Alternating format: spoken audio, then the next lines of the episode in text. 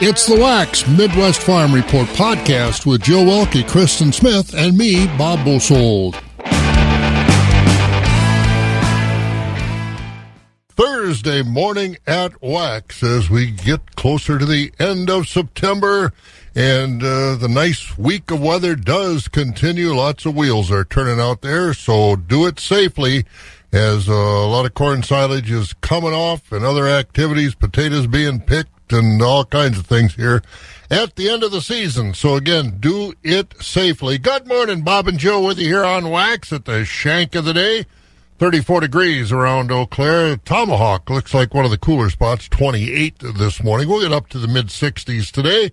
Another partly sunny day, and uh, we'll check in with uh, Mike Dandry to have him tell us officially that it'll be another nice day. No fog this morning on the way in, or did you have any fog? Nope, no fog. Clear sailing. All right, so the you could see all the animals running across the road. I could see all the animals.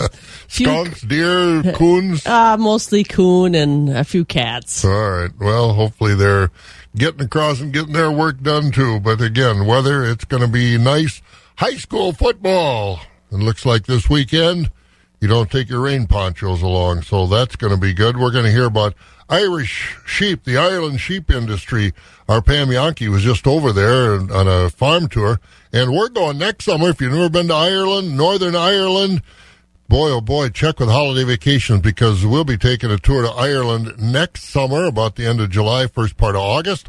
So I don't have the exact dates. I think they've got them over at holiday vacations. So check with them. It's a beautiful place, 40 shades of green, and we'll see a lot of it out into the country, and uh, we'll be in you know Dublin, different places, and out on the farms and things like that. Well, today we've got uh, a little more on Foremost Farms as far as the, they closed the plants at Milan and Plover. They are going to be closing those plants, and we uh, checked on a few other things, and pay price going to be affected. We also uh, trying to find out from other co-ops if uh, their pay price to their patrons also going to be affected uh, with the uh, high class three prices and what's going on. Right to repair. Do you ever, uh, your brothers or dad ever talk about that on the farm down there? Right to repair equipment.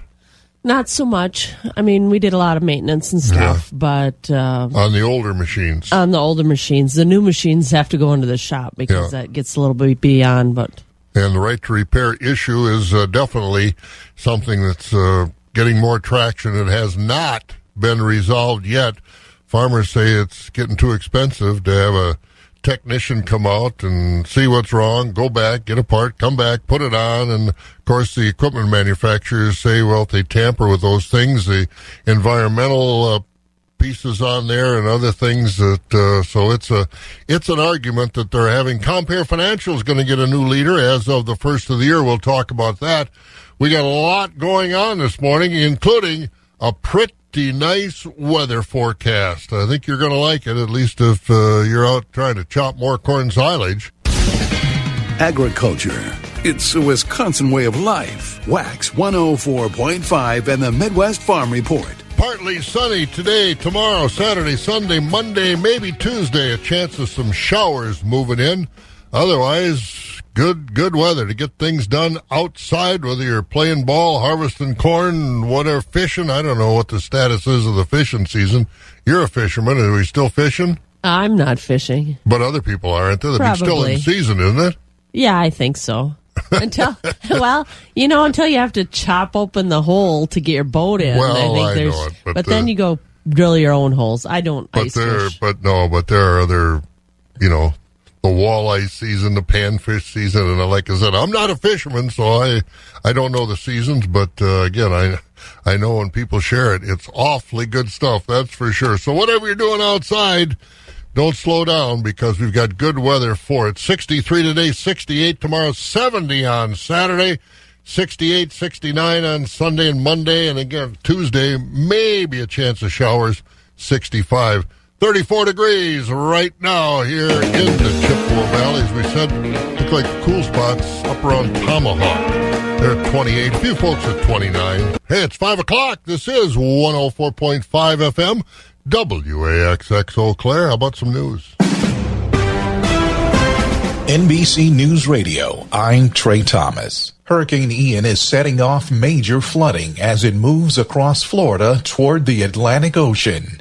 At 2 a.m. Eastern Time, the National Hurricane Center downgraded Ian to a Category 1 storm with maximum sustained winds of 75 miles an hour. My sense is I think it's going to be one of the biggest flood events uh, we've ever had. What remains to be seen is just how much damage the wind did. Obviously, it's very significant. Speaking to Fox News, Governor Ron DeSantis said there has been record storm surge in some areas.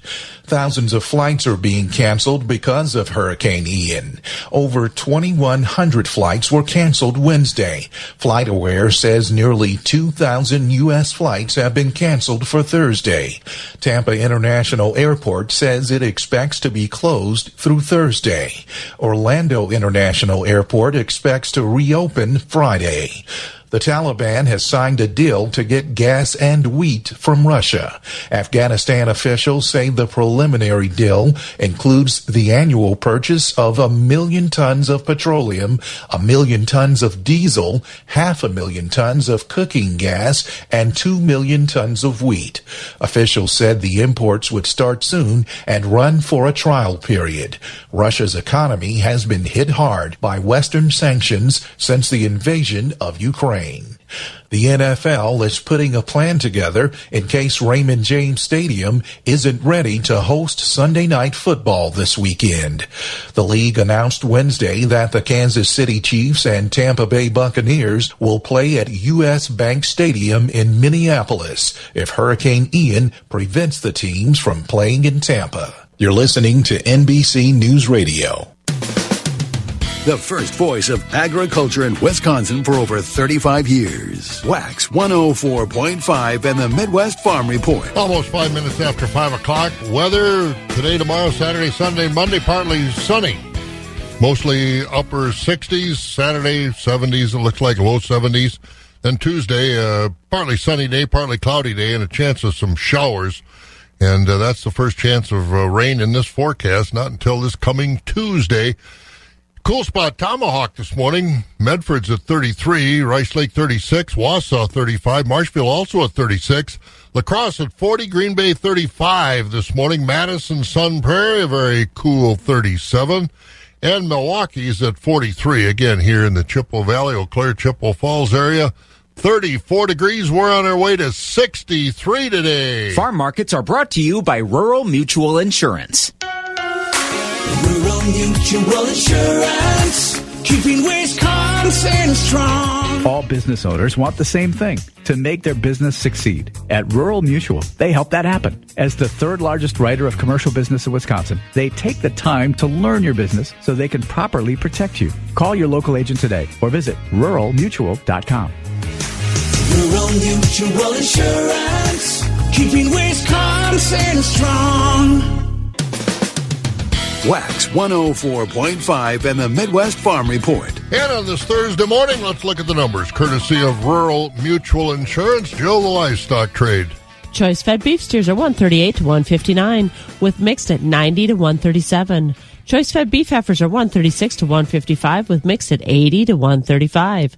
Choice fed Holstein steers are 132 to 139, with select and silage fed steers 85 to 130.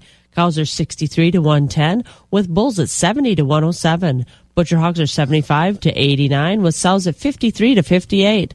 Boars are 22 to 25. Shorn market lambs are $1 to $1.15.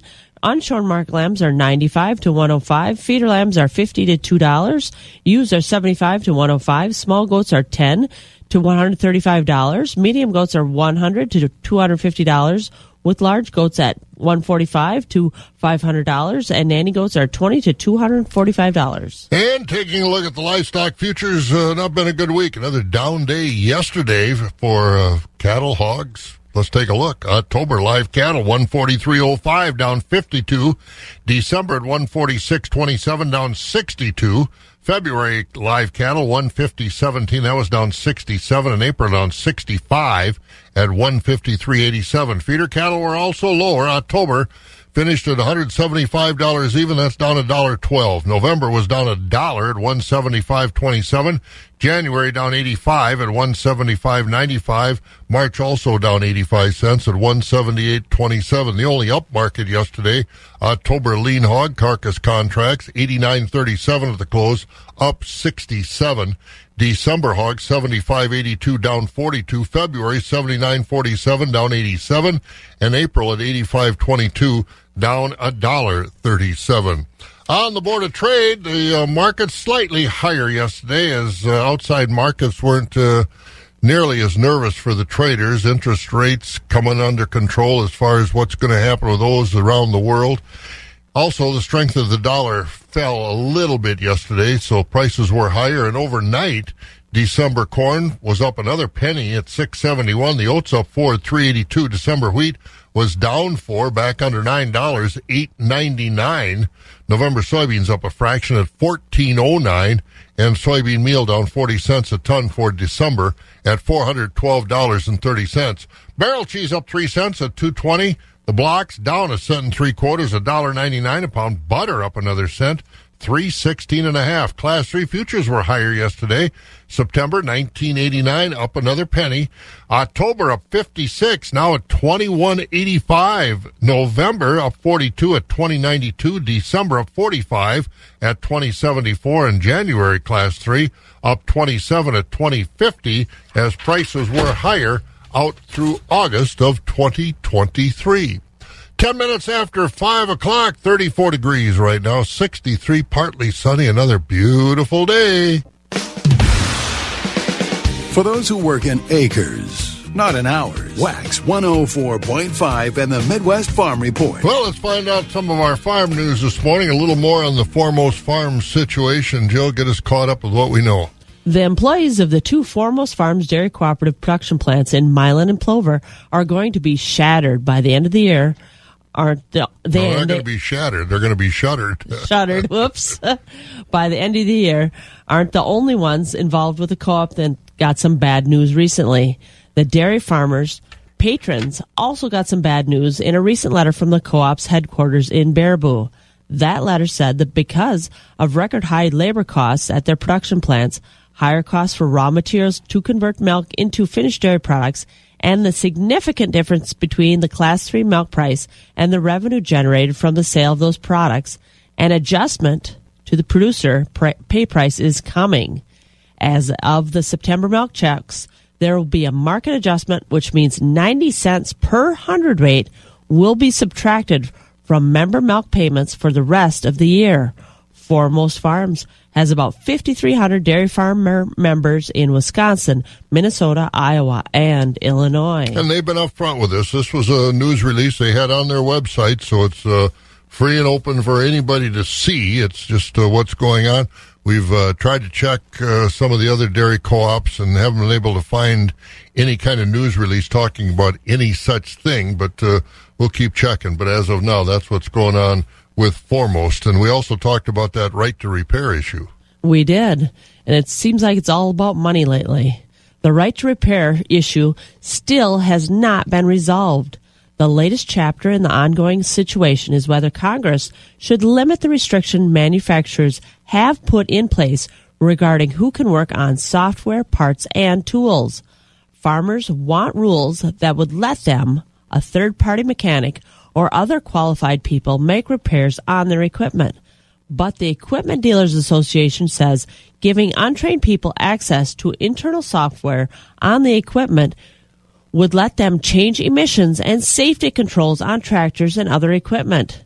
Another group representing farmers says the farmers just want to be able to get the parts and make their own repairs. They're not trying to change safety and environmental systems on their machines. They also say the added costs of not being able to work on their own equipment are, is getting way too expensive. The issue is now being debated on a U.S. Senate subcommittee. And how long that might take to get any action one way or another remains to be seen. We have a guest in the studio. We'll talk a little 4 H next with Heidi from Chippewa County. And in the studio with us this morning, Heidi Benson, who is the uh, Chippewa County Youth Development Agent and uh, getting close to big times for 4 H. Yeah, good morning, Bob. We are National 4 H Week is upon us next week. So, So we got some things planned to celebrate in Chippewa County. yeah, um, so National 4 H Weeks marks the start of the new 4 H year, October 1st. Um, so it's the first full week after October 1st. And typically, our clubs and groups get to celebrate by really promoting 4 H and what 4 H um, means to the communities that we live in and work in, and um, that we also serve as well. So, um, the windows and lawn displays are really the way that our 4-Hers get to celebrate that week, um, along with encouraging them to wear their 4-H green all week. Um, because again, that's that's really how we promote the organization that we work in is, is or that we um, belong to is that we wear our 4-H gear and answer questions and talk about the organization that we love. Now, by the 4-H year, you you know, as your kid, you're just belong to 4-H forever. You don't, as a kid, you don't pay any attention to whether it's 4-H week or not. The only thing you care about is when is the fair. But is this a time for getting memberships in or club rosters? What what's Um, it's 4-H? kind of it's kind of both. Um, so really, it's the wrap up and the culmination for a lot of clubs of the previous 4-H year. So a lot of clubs are having their club banquets this weekend. Um, I know I'm invited out to Edson Hilltop and Stanley Boyd for their club banquet. So they'll be recognizing the achievements of their 4-Hers for the past year for um, anywhere from project work to making sure that they got that record book done. Um, and so really it's that, that end of the year celebration and then the mark of the beginning of the new year. So how we recruit new members to 4-H um, and how we connect them with their local clubs and groups so that they feel like they belong within the organization. What's the challenge right now? Finding leaders, finding interested kids, getting support from the county or state extension. What are your challenges in 4-H? Oh, you know, Bob, I think, um, you know, as you know, 4 H is 120 years old. It started in 1902. Um, the biggest challenge sometimes is that really over those 120 years, that 4 H, you know, it has embraced change, right? Yeah. Um, and change is easier for youth than it is adults. And so, um, yesterday I actually had my first classroom club meeting up at New Auburn. Um, Mrs. Gotham and Miss Baker up there are allowing me to come in to their second grade classroom for the school year uh, twice a month. And so using the classroom as a space to form a club. Um, so one of our challenges is is that is really that um, the role of adults has changed in our society, right? Not every parent stays at you know not every parent's farming anymore, or not every parent, not every family has a adult who's home with with the children. Um, you know, grandma and grandpas are caretakers, aunts, uncles. Um, so we have parent is a, is a loose term in, in most youth in the youth world, right? Parent, guardian. Um, and so it's how can we bring 4-H to people, knowing that their parent or guardian may not be able to, to get them to some of the things that we offer. So Mrs. Gotham and Miss Baker are really excited to have 4-H in the classroom. So we're doing classroom club. Yesterday they picked out their club name, which was hilarious because one of the suggestions was Mrs. Ducky, and uh, literally it was second place uh, Oh, to the Tro- yeah to the Trojan Clovers 4-H club. Ah, So, great. Good yeah. for them. All right. So some neat things. We're going to talk more about that with Heidi about uh, getting 4-H clubs because it's not just out in the country. You got uh, school clubs like she's talking about. City organizations, uh, city groups can uh, put a 4-H club together. We'll talk more about that as we go along as we get ready for National 4-H Week. And next week around the country started, what did you say, 1902? 1902, Bob. Yeah. Wow, man, I remember. I think I signed up in 1903, but uh, other than that, it's going well. 4-H, great organization, and it's fun to watch the kids get excited about their projects. Coming up, we're going to find out about Ireland's sheep industry right here on Wax. Wax 104.5 and the Midwest Farm Report. If you've got a woolen sweater made from Irish wool, you've got some good stuff because uh, Ireland has a lot of sheep, and it's an interesting way that they take care of sheep. And uh, Bob Bosold here at the northern end of the world's longest barn, I've had a chance to uh, see it But it's been a while. Pam, you got an up close look recently at how the sheep industry works in Ireland. Yeah, we were really fortunate, Bob. The weather cooperated with us on basically all of our stops for our Scotland, Northern Ireland farm tour. And one of those stops focused in on the always critical sheep and lamb industry that Northern Ireland depends on fabulous farm babe Pam Jahnke at the southern end of the world's longest barn in Madison had a chance to visit with Jamesy McCloy. He is a fourth generation shepherd in Northern Ireland that runs Glenshane Country Farms. Now, this young man started off doing sheep shearing while his uh, father ran the lambs and the acreage, but he's transitioned from doing not only shearing, also now running his own flock, and it really fluctuates dependent on the available acreage. I talked about the farm with Jamesy and asked him to give me a few more details on its history and where he wants to take it in the future. Well, I was, um, I'm fourth generation to farm here. So, um, as far as I can remember back, my grandfather was here, my father farmed here at a very young age. Um, my father saw that I was really keen to be farming. Mm-hmm. He would have farmed part time as my grandfather did because the size of our farm, it was very difficult to make a full time wage that would you know run a full right. family basically. Mm-hmm. Um, so he was saw how keen I was to farm, and he basically passed it over to me when I was about 19, 20. And anytime he's I need him, he's always there to help. But he let give me the run of it, and I suppose it encouraged me to really push on and try and develop the farm as best I could. Yeah. How big is the farm? Our farm's actually not that big. Uh, we would run approximately uh, in total up on 40 acres, and then any other land after that we, we rent. And then that number varies depending on the amount of stock we have, and the amount of stock we have varies on how much land we have access to. So sometimes we have we've had land this this good few years, which is great, but some other farms have come into uh, or suppose farm and circle for a short time and maybe has left again because someone else has maybe wanted to, sure. to do their own thing with it and then we've maybe got it back again. Right, right. Why does this seem to be, why does sheep seem to be ideal around here? We're fairly high up here. Um, anything from 600 uh, feet up to 1,000 feet would be our area of farming. Um, I don't farm at the highest level of that, but where we're at, we generally find cattle, it's a very short season. By the time the ground dries up and we get the cattle out onto the ground, uh, we have a bit of a summer, and before you know where you're at, it's mm. it's closing in again. And a lot of farmers, I suppose, has found that and have moved across onto the sheep because they're more versatile with the land we're actually using. Um, you've also a lot of farmers that are on the same, same level of land that we're at and have invested in cattle housing, which which sorts that problem fairly well. But again, it's extra investment, it's extra costs. Yeah, right. Tell me about your neighbors. You're a relatively young man that's still sticking to trying to make uh, this farm the viable income source for your family. Yeah, well, I've found, um, particularly as a contract shearer for over 20 years, the guy started shearing when I was, um, I suppose, 18, 19. And all through them years, I would have found at the very, very early years, the farmers were generally a lot older than, than what I was, and some of their sons were taking it on, and some of them weren't.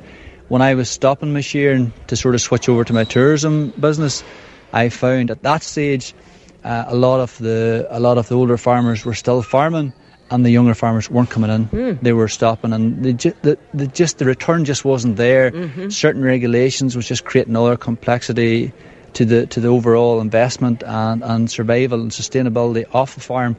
And at the end of the day, yes, we want to keep the farm, we want to be farming, and so many of them people want to be doing that, but it's just not putting food on the table. Right. So, majority of farmers you'll find, especially smaller holders, smallholders throughout Ireland, is part time. Well, and that's what people seem to want to prefer, especially across the UK. Tell me a little bit on what you're sensing, Jamesy, trying to go forward. Now, we'll get to your ag tourism angle in a little bit, but as a young man that's trying to figure out how you might be able to pass this on to your family, what do you see developing that worries you the most? Is it policy? Is it regulation? Is it changes in weather? Is it uh, the world marketplace? There's certain regulations and there's certain criteria that we have to f- abide by, and I understand that, and a, a lot of it is, is good and needs to be there. Some of it is putting more pressure on the farms, and that seems to be going to impact even more with, with talking about um, stocking rates and and Mhm. you know there's certain things that's coming down the line that I think is going to put a lot more pressure on. The main pressures, and again, a lot of the time as it comes back to to the financial side, whereas years gone by, uh, like when I started farming, a ton of fertilizer Mm. would have been approximately like 120 pound sterling.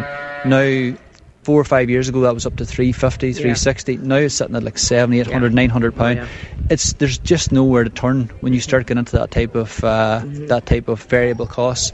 Um, and also, your red diesel has got more expensive. Machinery's got more expensive. It doesn't matter what you turn your hand to at the moment. The prices have went up, and that's the biggest. That's actually outweighing. I I feel the chances of profitability and the chances of farmers following forward more so than the regulations. Mhm. Although the regulations they are talking about, if they follow through, is going to affect a lot of uh, heavily stocked cattle farmers more so than, than us as sheep farmers. hmm Now let's talk about how you've decided to try to circumvent some of that uncertainty with the ag tourism. When did when did you start welcoming visitors to the farm?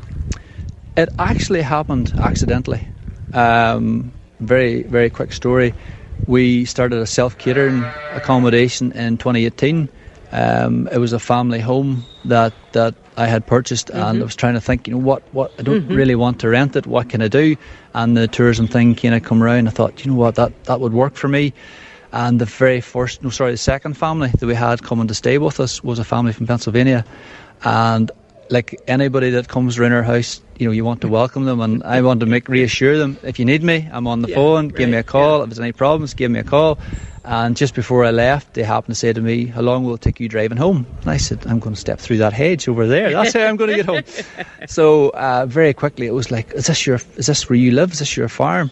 And that's where the story the story followed on that Yeah. they wanted to see the sheep, and Sure. I brought the sheep up with them with the dog, and that's the light bulb moment where I thought, you know, there's something more here. Right. Well, and you do, if, I mean, aside from a beautiful setting, you also have some very engaging, they hear the sheep in the background. That's not really the star of the show. The star of the show are your dogs. Tell me about your dogs.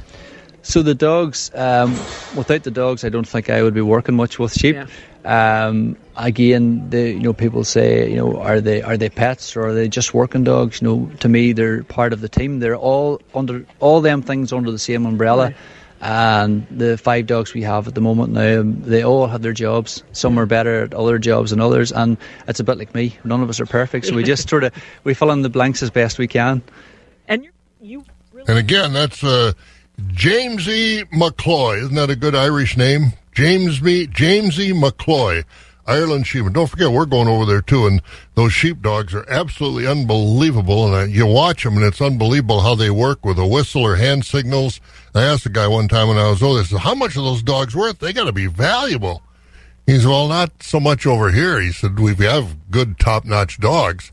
But he said everybody over here trains dogs to work with sheep, so there's a lot of them. Over in your country, he said, yeah, they be worth something, but uh, over here, everybody trains sheepdogs, so they know what they're doing, and boy, it's fun to watch them.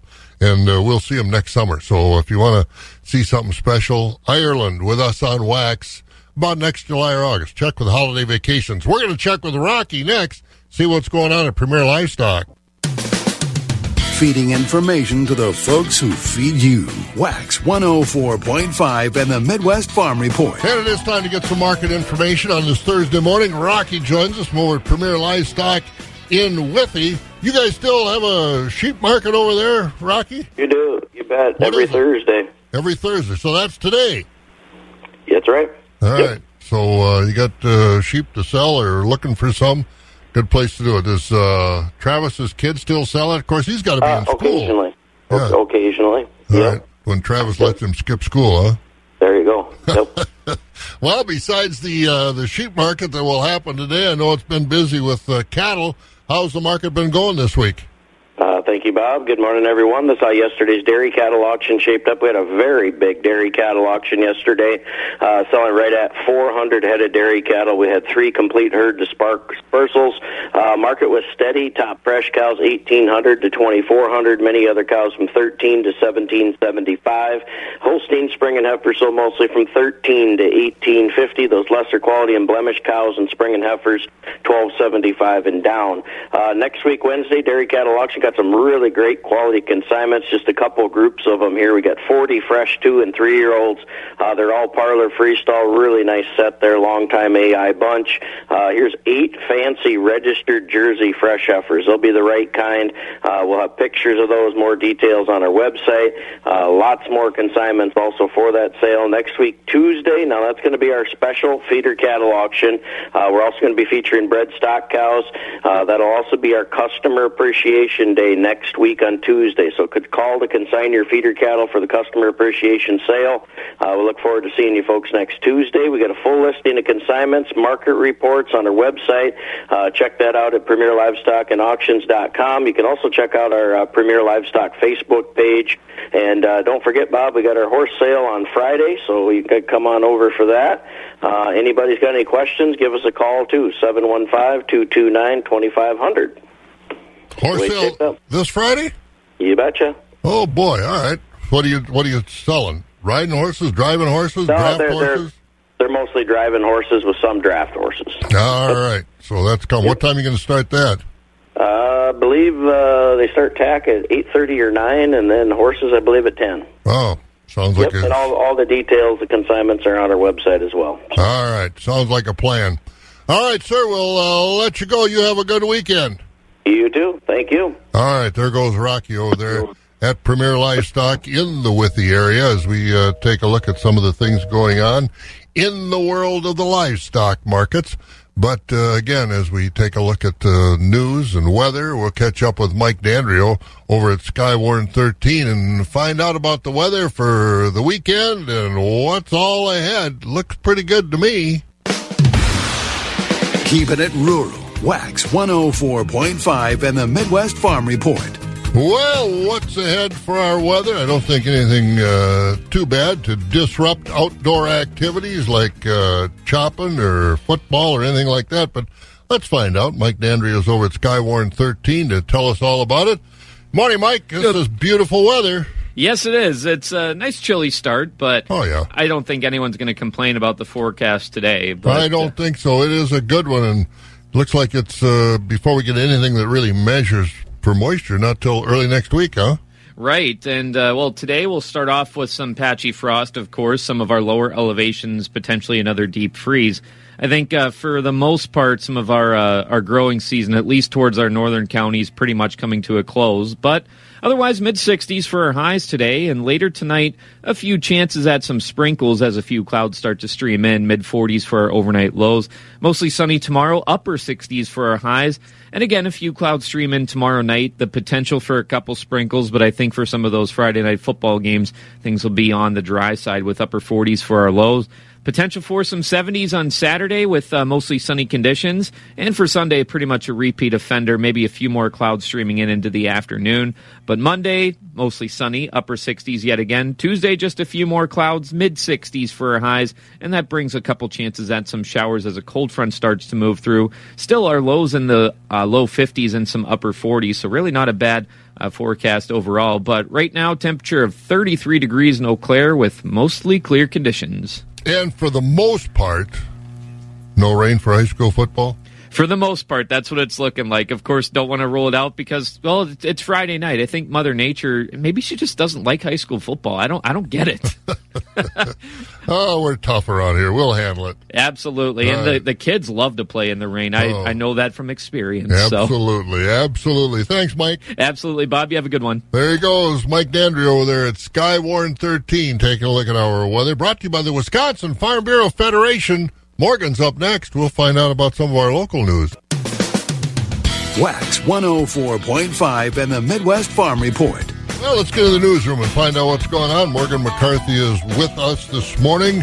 Now, your daughter Siggy is what, fourth, fifth, sixth grade? Sixth grade. Don't So- remind me. Is she getting excited? Does she like to go to the high school football games? And Absolutely. In fact, she had her uh, schedule out yesterday and was circling all the home games to let mom know that she would be there. So uh, I've got a little bit of chauffeur duty ahead of me, it seems. just chauffeur, drop her off, and let her have fun with her friends. I think I'm allowed to stay as long as I uh, hang out in the background and, and and don't associate too closely to him. Every parent loves that when you stop being cool and have to just hit fork over the money for concessions, right? That's it. That's what parents are for at this age. What's going on? Well, from 715 Newsroom coverage, we're going to start and stay in our state. Good morning.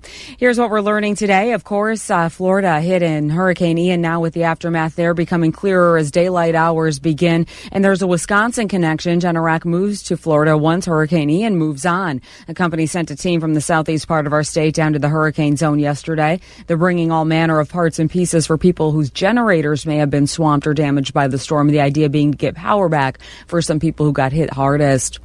We're going to turn our attention to the courts, and uh, the Lily Peters trial will take longer than some people anticipated. 715 Newsroom coverage with John DeMaster talks about the latest delay. The teen accused of killing 10 year old Lily Peters in Chippewa Falls does not have any court hearing scheduled until August of 2023. The teen, identified by the initials CPB to protect his identity, is accused of killing the girl in April. He's charged with first degree intentional homicide and other counts.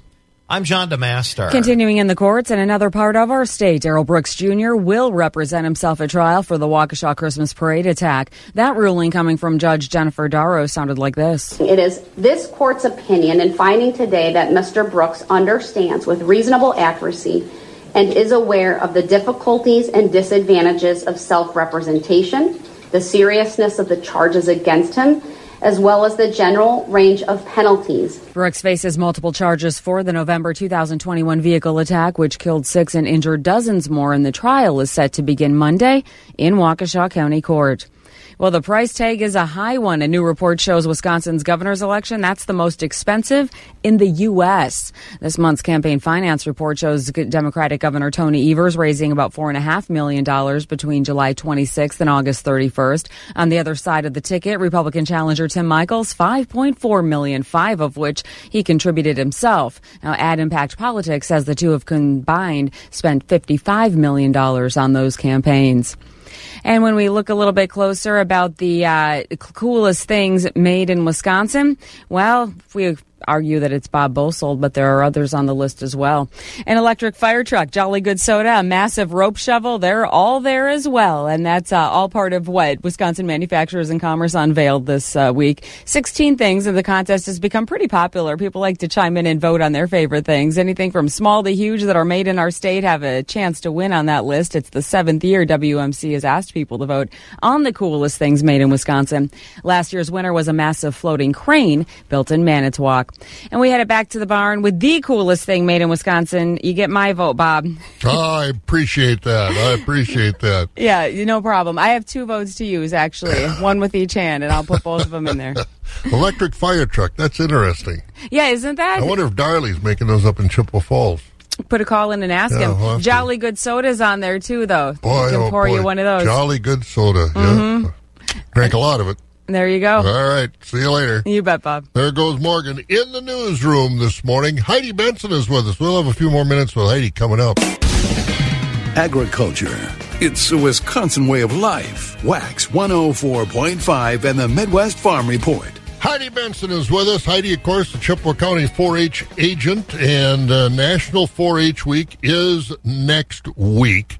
And of course, uh, 4-H has been around. So, what'd you say, Heidi? 1902. Yep, it started in 1902. Uh, Minnesota, Ohio, and a couple other other Midwestern states claim that they uh, had the first 4-H club. I won't Uh, argue with them, that's for sure. Right. But what 4-H has, has changed, obviously, we know that. Everybody says 4-H isn't cows and plows anymore. It's also not just rural. We've got programming, don't we, that for rural, for urban kids, that, you know, some of these kids in the city are never going to be around a goat or a pig or a cow.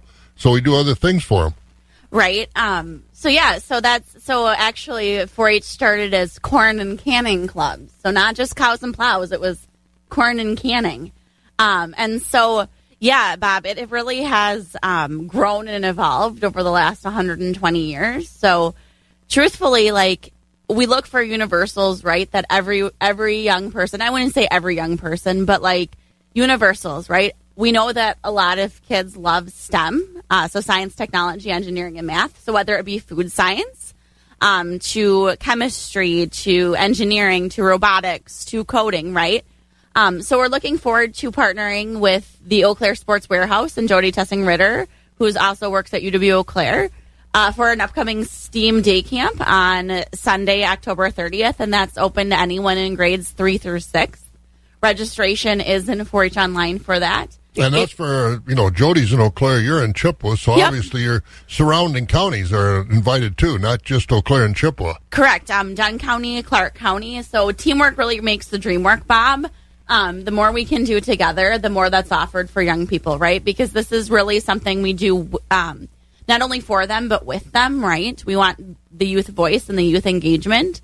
And so oftentimes we uh, look to youth to help guide some of our decision making. So uh, getting their feedback on what they would like to see and what they would like highlighted in that day is really important. And uh, what about adult leaders? How are we doing? We always use more, I would imagine. Oh my goodness, yes. Uh, volunteers are great. Um, we they are really the heart of 4-H and allow the 4-H reach to be so much greater.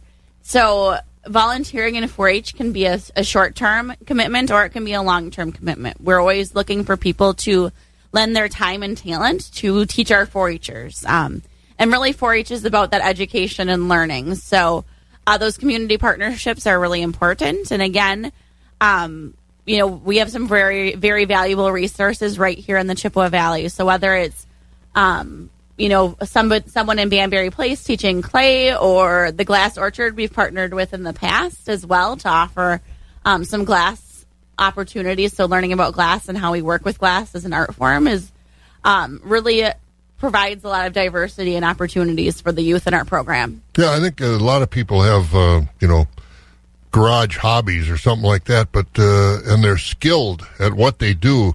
And boy, it'd be wonderful if they'd volunteer to uh, more of those that volunteer and, and share their skills. You know, you talk to some people and say, "Well, is that skill is dying with that generation?" And that generation steps forward and teaches the young people it doesn't have to go away. Right.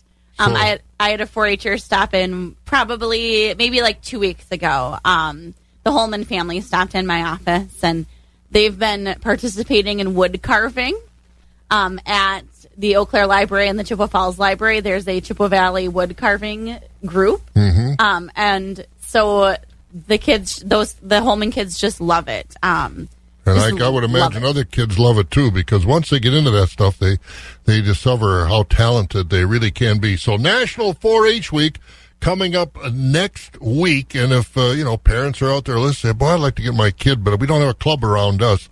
Just contact the county extension office, and they'll get you squared away, right?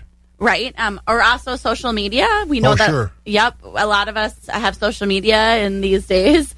Um, and so again, following us on Facebook, Chippewa, Eau Claire, Dunn County 4-H, or Clark or Jackson Trempealeau, wherever you're listening in this morning. Ah, great, great stuff. Hey, Heidi, thanks for coming in and uh, keeping us aware of what's going on in 4-H. Heidi Benson, and Heidi, of course, our Chippewa County 4-H agent. We got markets to get to. It's quarter to six at WAC. The first voice of agriculture in Wisconsin for over 35 years. Wax 104.5 and the Midwest Farm Report. It's 14 minutes before 6 o'clock, 33 degrees out there, and it's time to hear from Amber and Barron Equity. Fed cattle high yielding choice Holstein steers sold from $1.28 to $1.35. Choice Holstein steers sold from $1.19 to $1.28. Unfinished steers and heifers sold from $1.18 and down. Cull cows, the top 20% sold from 78 to 88, topping out at 92. 60% sold from 67 to 77, and the bottom 20% sold from 66 and down. Bulls sold from 65 to $1.06. Calves quality Holstein bull calves sold from 50 to 92.50. Quality Holstein heifer calves sold from 60 and down. Light and poor quality calves sold from 50 and down. We are having a horse and tack sale this Saturday, October 1st at 10 a.m. Our next sheep, goat, small animal, and beef sale is Saturday, October 15th at 10 a.m. If you have any questions, please contact Al at 608 477 5825. Thank you and have a good day. Wax 104.5 and the Midwest Farm Report. Let's roll on down to Sparta and hear from market manager Hut Eman. Fed cattle selling steady today with the high yielding choice beef steers and heifers 148 to 157 with a top of 158. The choice and select beef steers and heifers 137 to 147. The dairy cross steers 131 to 145. The high yielding choice Holstein steers 128 to 136. The choice and select Holstein steers 117 to 127 with the unfinished steers, heifers, and heavy steers at 116 and down. Cow market steady with the high yielding cows. Night 80 to 90 with a top of 98.50. The cutters and utilities 64 to 79 with the low yielding and canner cows 63 and down. Bull market lower with most bulls bringing 80 to 90 with the thin full and bulls over a ton discounted at 79 and down. Calves today sold by the pound with the steady market with 80% of the Holstein bull calves bringing from 80 to 150. The quality Holstein heifer calves 30 cents to a dollar. The quality beef calves two dollars to three fifty with the light and poor quality calves ten to sixty cents per pound. Just a reminder, our next sale will be Monday, October third, starting at twelve thirty with sheep and goats, followed by hogs, calves, fed cattle, bulls, and cows. This is Hut Aimed at Equity Livestock in Sparta with this marketing update, and we thank you for your business. For those who work in acres, not in hours, Wax 104.5 and the Midwest Farm Report. 10 minutes to 6 at Wax. Let's get to more markets at the sale barns. Over to the Equity Stratford barn. Jerry Fitzgerald is with us. Good morning, Jerry. How are we doing? Bob, and a good morning to you. We're doing very good. And the thing of it is, if uh, yesterday was about the best fall day that you could ever ask for, really, you know? Oh, we've had some gorgeous weather here the last two or three weeks. Lots of things going on, and we should again say that a lot of choppers are going on. Guys are doing a lot of other work, and guys and gals doing a lot of other work. So do it safely if you're out driving around. Don't mess with this equipment. Let them get off the roads. They don't want to be on the road any longer than they have to. So cut them a little slack. Allow a little extra time. Safety first. With that, Absolutely. why don't we let you get going with the market report? How are we doing? It's Thursday already. Yes, it is, Bob. Thank you, and a very good morning to everyone. A summary from uh, yesterday, uh, Wednesday, here at Equity Stratford. And we will start out with the feeder cattle auction yesterday. Uh, lighter weight beef steers selling from uh, 140 to 170. Heavier beef steers mostly from 120 to 165. Lighter weight beef heifers uh, selling from 140 to 165. Heavier beef heifers uh, 110 to 145. Holstein feeder line yesterday. Lightweight Holstein feeder steers 108 to 135. Heavier Holstein feeders uh, from 98 to $1.30. Now we move into the uh, market auction yesterday, uh, cull cow market yesterday, high yielding fleshy TMR fed Holstein cows and your high yielding beef cows yesterday selling from 78 to 90. Uh, most of the cows in yesterday's auction selling between 60 and 77 and your thinner cows below 60. On the fat cattle trade yesterday, choice grading Holstein steers mostly from 117 to 127, select under finished cattle 115 and below. On the uh, calf market, good quality 90 to 130 pound Holstein bull calves. Uh, they were selling from 75 to 160. Uh, heifer calves yesterday 55 and below. Good quality beef calves, uh, mostly from 175 up to 350. And we also on the market bulls yesterday, before we forget those, better quality bulls yesterday selling from 94 to a dollar eleven. And as Bob said, we are at Thursday here at Equity Stratford. The sale starts this morning at 11 o'clock. Uh, market auction today, including market cows, cull cows, uh, fed cattle, market bulls, baby calves. We'll get to those about 12:30 this afternoon. And just keep in mind, uh, as we look ahead into October, uh, our next uh, hay sale at Stratford Hill will be next Tuesday. Next dairy sale also next Tuesday, and on next Wednesday will be that special bred beef cow sale. Also, we'll be selling beef breeding bulls, and again, that will be next Wednesday, October 5th. Bob, we'll turn that back to you. And uh, nice day. So uh, you uh, still have not put the convertible away for the winter, have you? No, not even close. We're going to get her out and take a little ride around, probably maybe today, tomorrow, the, the weekend. Still convertible weather. That's uh, that's not gone away yet. Hey, you have a good right. one. We'll talk to you later, Bob. Uh, you also have a good day, and I thank you. There he goes, Jerry Fitzgerald over at the Equity Stratford Sale Barn. The crack of dawn never sounded so good. Wax 104.5 and the Midwest Farm Report. And let's take a look at the rest of our markets, courtesy of Synergy Cooperative in the Ridgeland area. Board of Trade slightly higher yesterday as outside markets relaxed a little bit as far as things like interest rates. Also, the strength of the dollar a little less yesterday and overnight. December corn was up another penny at 671. Oats up four at 382. December wheat down four cents, back under nine dollars at 899. November beans up a fraction at 1409, and December meal up 40 cents a ton, $412.30. Country elevator prices. Wheat and grain, Chippewa Falls and Connorsville location. Corn's at 611 with soybeans at 1339. Doomer grain of Holman, corn's at 611 with soybeans at 1342. On the DTN screen, Gold'n Plump corn today is 617 a bushel. Baldwin 612 with the beans 1329. At Durand, corn is 602 with the beans 1319. At Mondovi 607 on the corn, 1329 on the beans. Elmwood 612 and 1334. Fall Creek corn's down to 597. The beans down to 1304. Osseo corn is 617. Beans 1334. Out at Elk Mound, corn is 612. Beans 1327. Sparta 665 and 1330. Ellsworth 592 and 1304. At the ethanol plants, corn at Boyceville and the Richmond grain facility, both 619 today at Stanley 621. Barrel cheese up three yesterday at two twenty a pound. Blocks fell a cent and three quarters, sitting at a dollar ninety nine. Butter up another penny, three sixteen and a half. September class three up one, nineteen eighty nine. October up, up fifty six at twenty one eighty five. November up 42 at 2092, December up 45 at 2074, and January up 27 at 2050 as prices on uh, class 3 milk up through next August. And once again, another nice day, partly sunny, low to mid 60s. We're about 33 right now. Again, if you're out and about, especially on choppers and tractors, whatever, be careful. Safety first. You've been listening to the Midwest Farm Report, available at waxradio.com in its entirety every day. Brought to you in part by Bluff Country Feed and Seed in Mondovi and the Chilson family of Ram dealerships, Chippewa Falls and Cadott. On demand content at waxradio.com.